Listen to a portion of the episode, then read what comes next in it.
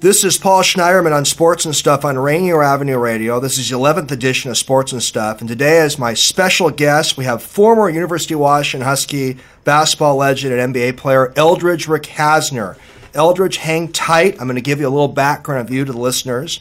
Then I will fire off some questions, and I think we'll have a good conversation. We're going to hit on a range of subjects, some serious and some more light.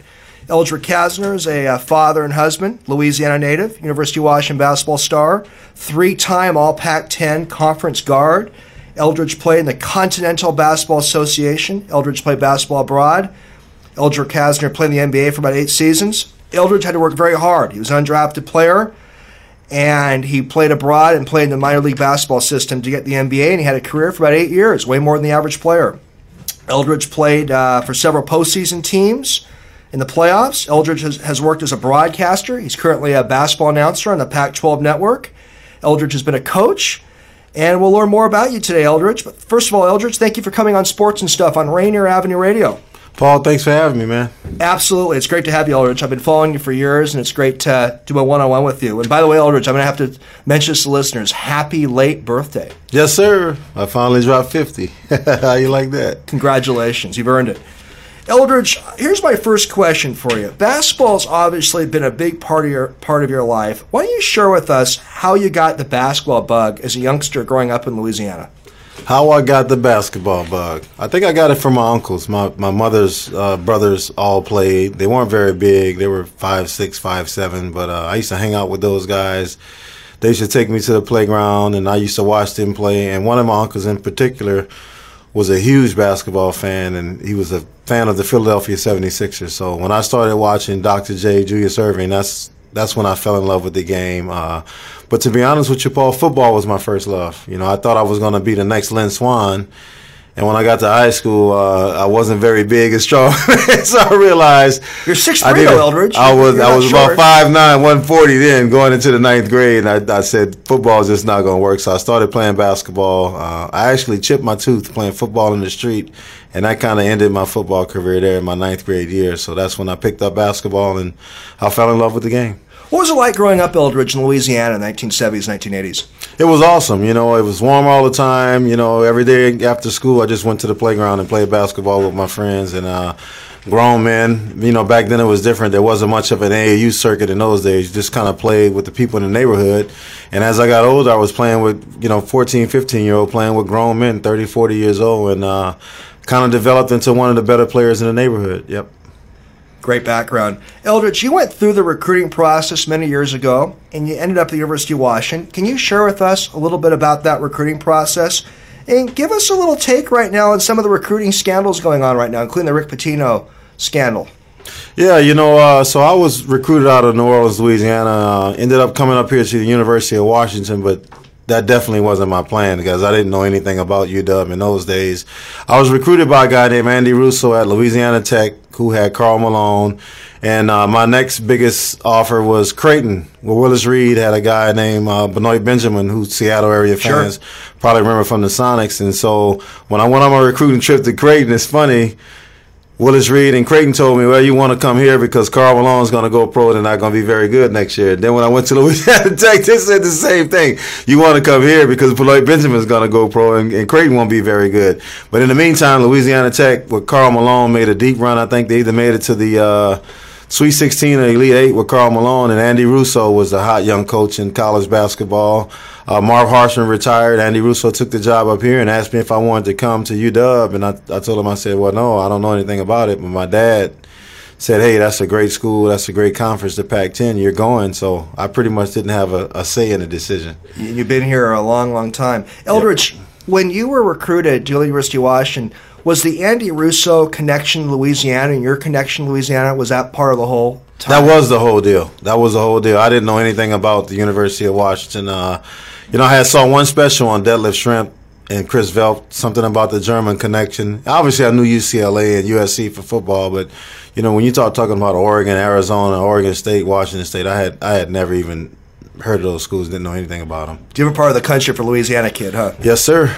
This is Paul Schneiderman of Sports and Stuff on Rainier Avenue Radio with Eldridge Recasner. Eldridge, um, I want to get your take on this, and you're obviously very familiar with the University of Washington program. Do you have any thoughts on the UW's decision to let Coach Romar go and to hire Mike Hopkins?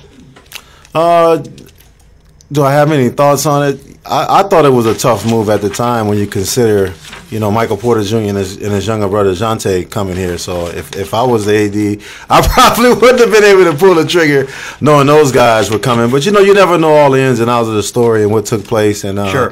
For some reason, they found it was best to part ways with Lorenzo at that time. You know, Mike Hopkins is a new coach, and I think for you know all former players, they just want to see uh, the university do well. So you know, I, I, wish Mike Hopkins all all the luck in the world. And you know, Lorenzo seemed to have landed on his feet. He's down at Arizona, which is going to be really awkward when they come to town. But uh, mm-hmm. it looks like Lowe is doing well himself. So I think it, it worked out for all the parties involved.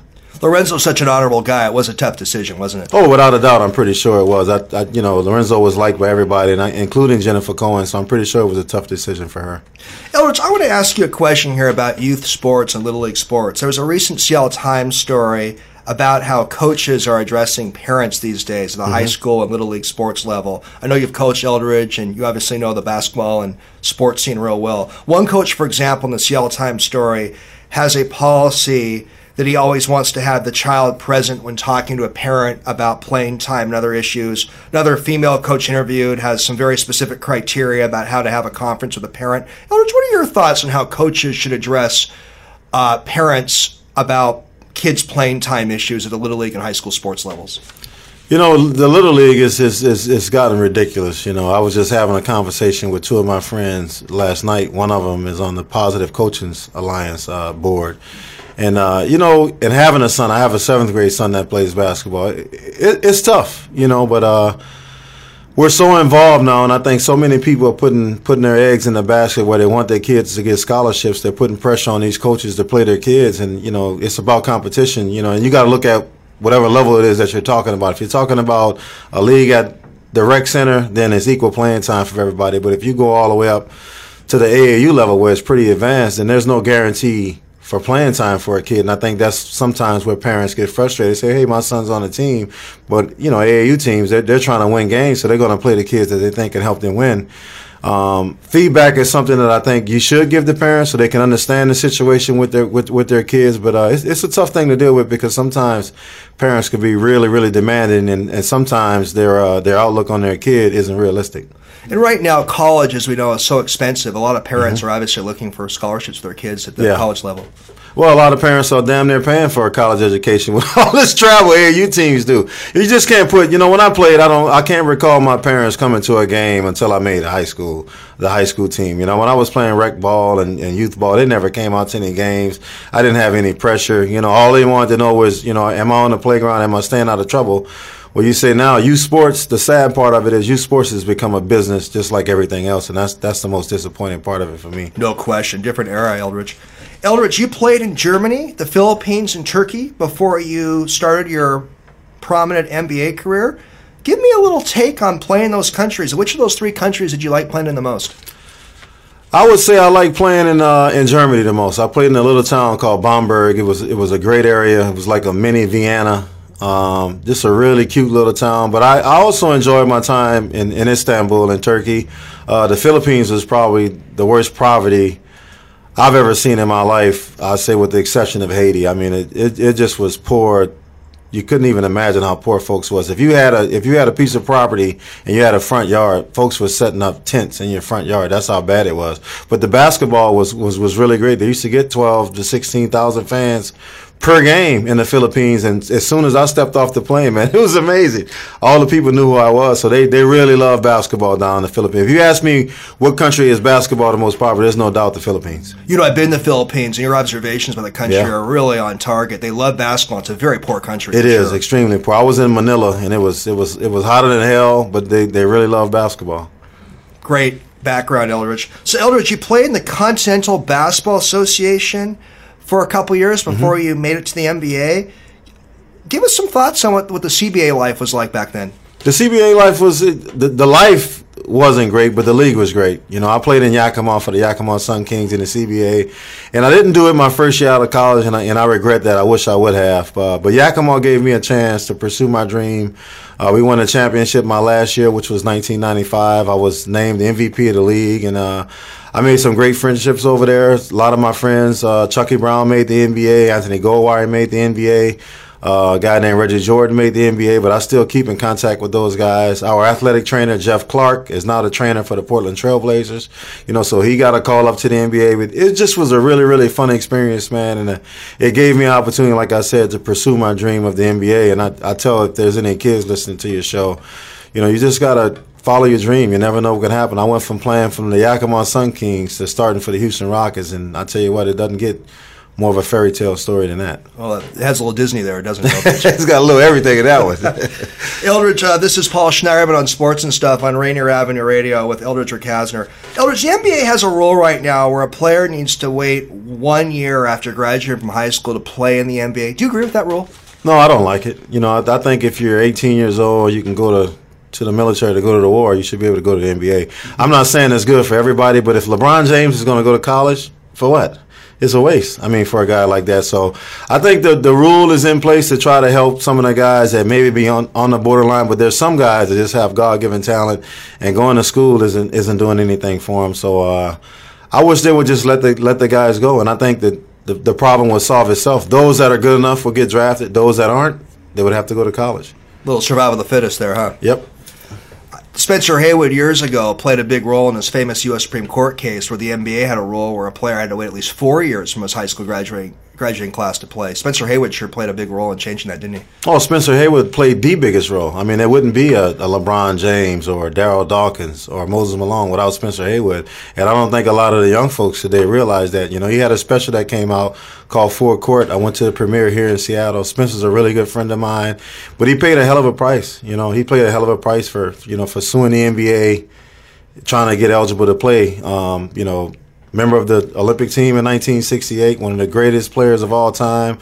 But I'd really like to see Spencer get more credit for what he did. He sacrificed a lot of his a lot of his career. He, he was pretty much blackballed for a long time. He's in the Hall of Fame now, but it should have taken place a long time ago. Eldridge, you and I are both the Generation X era. Did the Generation X era players do they recognize what Spencer Haywood did? A lot of guys that played in your era. Man, you know, I don't know. I hear all this millennial, Generation X, baby boomer. I don't know the difference with all that stuff, uh, Paul, to be honest with you, man. What I'll tell you is no, I don't think they do understand. You know, we did a premiere for the NBA Players Association in New York City.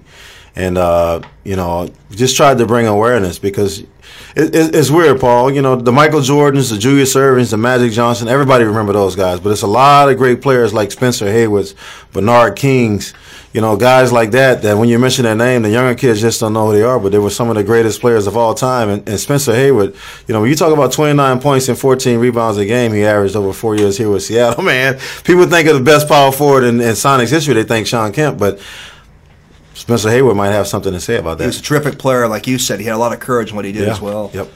Eldridge, you had played in the NBA for what was it, about eight years? Eight years, yeah. Okay. Was Jordan the best player you played against? Is that a joke? Uh, I, of course question? he was. Ain't nobody better than Michael, in my opinion. He's the greatest player that I've ever seen. This is Paul Schneiderman. I'm Sports and Stuff on Rainier Avenue Radio with Eldridge Recasner. Do, do you think uh, Jordan's better than LeBron? Oh, without a doubt. Yeah, there's no there's no comparison to me. You know, and the best example I can give. I love LeBron. Don't get me wrong. I think he's great. He's the most scrutinized athlete of all time. But at the the the way I give the area I give Michael the edge is at the end of games. When Michael had the ball at the end of the game, if you wasn't a fan of the Chicago Bulls, you were scared to death that he was going to make it. and You prayed he missed. When LeBron has the ball at the end of the game, to me, you're praying that he makes it, and that's that's pretty much the difference to me. Michael could have went 0 for 20, but when the game was on the line, you always felt he was going to hit that shot. And like I said, uh, I just have a lot of respect for him. You know, the first time I played against him, he was on me like white on rice, man. And I asked him, I said, "Well, golly, you know what, what's wrong? Did did I do something? Did somebody tell you I said something about you?" And he just told me no. He looked me in the eye and he said, "I just want you to know why I'm considered the best." And ever since that day, I've always had a lot of respect for Michael. You know him personally pretty well. Know him from playing against him. You know, I don't know him personally off the court. You know, we uh, when I was with the Atlanta Hawks, we, we played the Bulls every year during the regular season and in the playoffs, and we matched up with them pretty good. And a few of those games, I you know I had to guard Michael for majority of the game, so uh, he was just the most fierce competitor that I've ever seen on a basketball court. He was the most skilled. He was the most athletic you know, the most driven. So when you put all that together, man, he was the best. And I, the, the, way I try to break it down to people is he was the best offensive player and the best defensive player in the league. And when you think about that, it's usually one or the other. You see a guy that's really good offensively, let's like say Kevin Durant, then you see a guy that's really good defensively, like say a Gary Payton. But when you talk about a guy is the best at both of those, I, I will. If you can find somebody that's better than Michael Jordan, I haven't seen him yet. Well, you give him very strong accolades for sure. Eldridge, as I mentioned in the introduction, you're currently a broadcaster on the Pac 12 network for basketball games. You've also been a basketball analyst on radio stations. Do you prefer the play by play or the more the commentary side of, of being an analyst? I like the commentary side, you know, because uh, you know the play-by-play guys they, they they do more research and they give more background and stuff. I just like to describe the action as I see it, and uh, having an opportunity to work with the Pac-12, a conference that I played in, is great. You know, I've been out here in Seattle now for 32 years, so I've been a member of the Pac-12 family for 32 years. So it's an honor and a pleasure for me to go out there and call games. I'm off to to Washington State tomorrow to call a game for them. I'm back here on Sunday to call a game for UW. So uh, it's just been a, it's been a pleasure to work in the conference. Well, we, we enjoy listening to Eldridge. You're, you're very folksy and you have some great observations on basketball. Okay, I got a real basketball junkie question for uh-huh. Eldridge. And this is a question I asked. This is a real inside basketball hoops kind of question. Robert Horry has seven rings. Yep. He was known as Mr. June for his playoff performances. Should Robert Horry be in the Hall of Fame? Oh boy, that's a tough one because Robert was a teammate of mine. Um, you know, I, you know, I, I, best supporting actor, right, Eldridge? he definitely wasn't the leading man. That's what you mean. But I tell you what, when it came to hitting the big shots, man, he knocked them down. You know, they call it Big Shot Bob. You know, I, I, don't really consider Robert to be a, a, a, great player though. So when you talk about the Hall of Fame, I think you really have to be a great player. So I, I would I would say no on on that one unless you're going to put him in there for just you know hitting timely big shots. And if that's the case, then I would have to say yeah. But when you talk about the Hall of Fame, you look at a guy's overall body of work. Robert Horry was never an NBA All Star to my knowledge, and uh, if you're going to get in the Hall of Fame, you're not an NBA All Star then I don't I don't think that qualifies you. But you don't think it's a frivolous argument, though. That there's a case for Horry to be in the Hall of Fame. Personally, yeah, yeah, I think it's frivolous. Oh, you do? Because, okay. like I said, I played with him. But for people on the outside that see him hitting the big shots, they they, they look at it a little differently. So, what are we gonna do next? We're gonna put Steve Kerr in the Hall of Fame?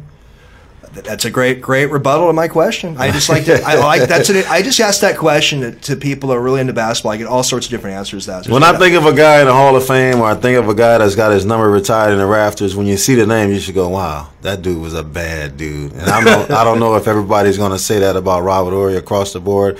Great clutch shooter, there's no doubt in my mind. So if there's a category for great clutch shooters, then yes. But when you talk about a body of work as a player, I would, I would say no.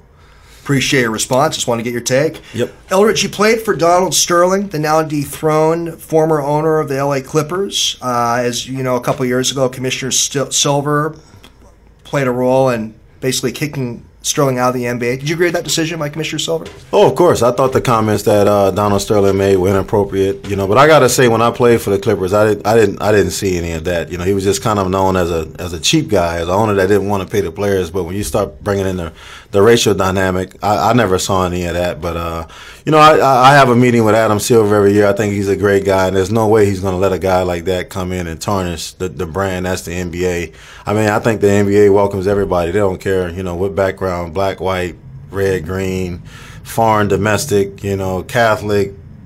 It doesn't matter. You know, if you can play, you can play, and, and, the NBA welcomes you with open arms. Well, Silver may be a good guy, but you would agree, Eldridge, he needs to do a lot more to get an NBA team back to Seattle, right? I think he's trying. You know, it, it that we lost the team wasn't on his watch. you know, that was more Donald Sterling. So I, I think Adam Silver's a great guy. I think he wants another franchise in Seattle. And to be honest with you, I think we're gonna get one. But we need an arena first. You know, no whether it's SoDo or somewhere else you know, we need to get an arena first before we even going to be considered. Paul Schneiderman on Sports and Stuff on Rainier Avenue Radio with Eldridge Recasner. Eldridge, a lot has been going on right now with some of the protests involving Kaepernick and the NFL national anthem issue. I hear Eldridge sometimes, tell me if you agree with this, that comparatively speaking, the NBA owners are a bit more progressive than generally the NFL, MLB, NHL, NHL owners. Do you agree with that? In other words, is it a little easier for NBA players to protest than some athletes in the other leagues? I'm not sure it's, it's, it's easier. Uh, I just think the NBA is more visible. You know, when you look at football, you know, your favorite player, you might not even know what the hell he looks like because they've got a helmet and a uniform all the time. Whereas the NBA, even if it's not your favorite player, you, you know the guys once they step on the court because they're so visible. And I just think it's, you know, there's less guys in the NBA. Um, for some reason, the NBA has embraced players protesting, and, and, and the NFL has been has been just the opposite. I, I appreciate your perspectives and and because you actually played and I think you have some insights on for sure on the business side of the league as well. Mm-hmm. Eldridge, I asked uh, your friend Greg Lewis this question. Greg is, you know, playing in the NFL. He's uh, one of your UW friends and colleagues. Yep. I also asked a similar question of Bill North, former Major League Baseball player. Can you share with us a little bit about the NBA labor situation when you played? Billy Hunter, I believe, was the players' union chief yep. when you played. Yep. Tell me a little bit about Billy Hunter, and what do you feel about the new players' union chief, Michelle Roberts? Well, you know, Billy, uh, we had a lockout and uh, you're bringing back some some bad memories because I think I lost four hundred thousand dollars that year during the lockout. We had a lockout in 1999. That's no we, joke. No, it's no joke at all. And we had a, you know, I think we we didn't start playing till late December or maybe early January. I can't really recall, but I know I missed forty percent of, of my pay that year, and they they flew all the players into New York. We were supposed to vote on a deal. And they had an agreement before we had a chance to vote, so uh, you know that was a, a difficult time period. You know the new head of the Players Association is Michelle Roberts, and I think she's great. I've had several opportunities to to talk to Michelle uh, at certain events, and uh, I think she did an outstanding job in this collective bargaining agreement. I think she has the players' best interests at heart. She's a no nonsense lady, but you know she's she's serious about her business, and she's serious about looking out for what's best for the players. So uh, I think Michelle is a great hire for the Players Association, without a doubt. Were you fond of Billy Hunter?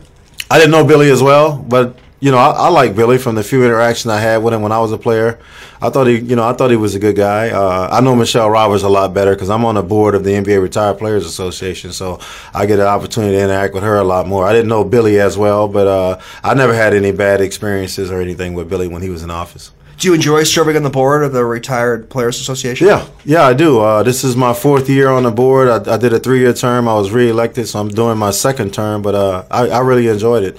You know, it's been a it's been a good opportunity for me um, to have guys like Spencer Haywood, Rick Barry. You know, in the room with you, man. Sometimes you got to pinch yourself and say, "Wow, this is some of the greatest players that ever played the game." So uh, it's been a blessing be a fun auction item, Eldridge. If I could bid on that auction item, hang out with you. I've got some. If you if you got enough money, you can bid it up, baby. You can have it. love it, love it.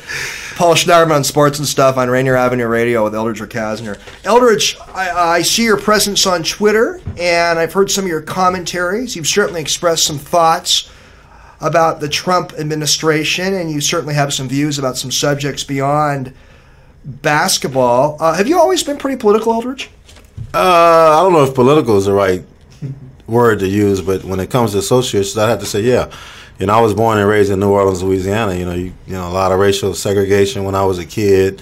Um, so yeah, I, I, don't I don't think it's by choice. I just think it's, it's it's in my DNA and where I'm from. You know, I believe in speaking up when I don't see something that I feel is right. So uh, I wouldn't say so much political because I'm not a fan of, of politics at all, and I mean that as far as in any area. I'm not just talking about politicians. I, you know, one of the biggest gripes I think we all have is just the politics you face wherever you work on a daily basis. It, that's crap.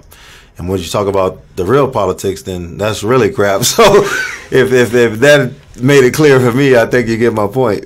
When you played Eldridge in the uh, 1990s era, were a lot of players talk politics or social policy much? no, because I don't. I don't remember the drama in when I played like we have now. You know, what you know, that, you know, a president was looked at as a as a person of respect. Um, you know, and, and he didn't have to demand it; it was just given to him due to the position. So, I think you know the the, the situation has, has, changed a little bit, and uh, that's why you're seeing so much upheaval and so many people coming out. And then the social media era is giving everybody a voice. You know, back in the day you know, a, a, reporter had to break your story, but now you can break your own story. So uh, the times has changed. Eldridge, uh, you, you mentioned that you're involved in the NBA Retired Players Association. Are most of your current friends former uh, basketball players? Are, are those are, or do you have a lot of friends outside basketball circles too? I have friends outside of basketball circles. I, I say most of my longtime friends, yeah, but I have some some some friends, especially here in Seattle, that I didn't play basketball with. Uh, but you know, basketball pretty much gave me the bulk of my friends that I have. And now you talk about politics. That's the one thing that I've always loved about sports. Once you step on a court, you know who your mom is, who your dad is, how much money you got. None of that stuff matters. It's either you can play or you can't. You know, for a guy like me, I just wish the real world, you know, worked like that. But unfortunately, it doesn't you recognize that this, there are social injustices out there for sure. Yep. Eldridge, um, you mentioned that you play in the, in the CBA, and Major League Baseball, as you know, has a has a major minor league baseball system where an 18 year old kid can decide to not to go to college and make some money playing minor league baseball. Do you think basketball should incorporate? It would certainly affect college basketball a lot. But do you think basketball should incorporate more of a baseball style minor league system? You know, I don't know enough about the baseball style minor league system to probably answer that question accurately, Paul. I, I do know I've been to a couple Tacoma Rainiers games, and I, and I think they were awesome. But, you know, the, the NBA has the NBA Development League. But to, to tell you what the difference is between minor league baseball and that, I'm not knowledgeable enough to know. Um, but I think the NBA is doing a lot better job with their development league, which is now called the G League because it's sponsored by Gatorade. But, uh, you know, it's just, uh, you know, the minor leagues are the minor leagues, man. I mean, I don't know how much better you can you, you, you can make it. Um, you know, I think the the D League is giving kids an opportunity to be seen, and you know that's all you want. It would definitely change the complexion of college basketball if players were instead of going to college for a year or, or two, or, or going right to the CBA. Yeah, I don't. I don't think they pay enough for. I don't think that's gonna happen. Yeah. You know, you're gonna roll the dice to, to, to make twenty five thousand a year or stay in college where you can make millions. I think they're gonna go to college, and I think that would be the right decision. Even though college isn't for everybody, but I think the bulk of the good players are gonna at least go to college and try, unless somehow. So you're telling me that minor league baseball players make enough to live off of because minor league basketball players do not. I know that for a fact. If you got a contract in the in the, in the D league yeah, you're living at home with your mom and pop, so you live with somebody in the family. It's not Eldridge, enough you got that folksiness. I'm telling you, you got that folksiness. Well, Eldridge, we're about to wrap up here, and I'd love to talk to you longer, but hopefully I'll get you back one day. It's been great to have you on our station. What does the future hold for Eldridge Recasner? You know, I don't know, Paul.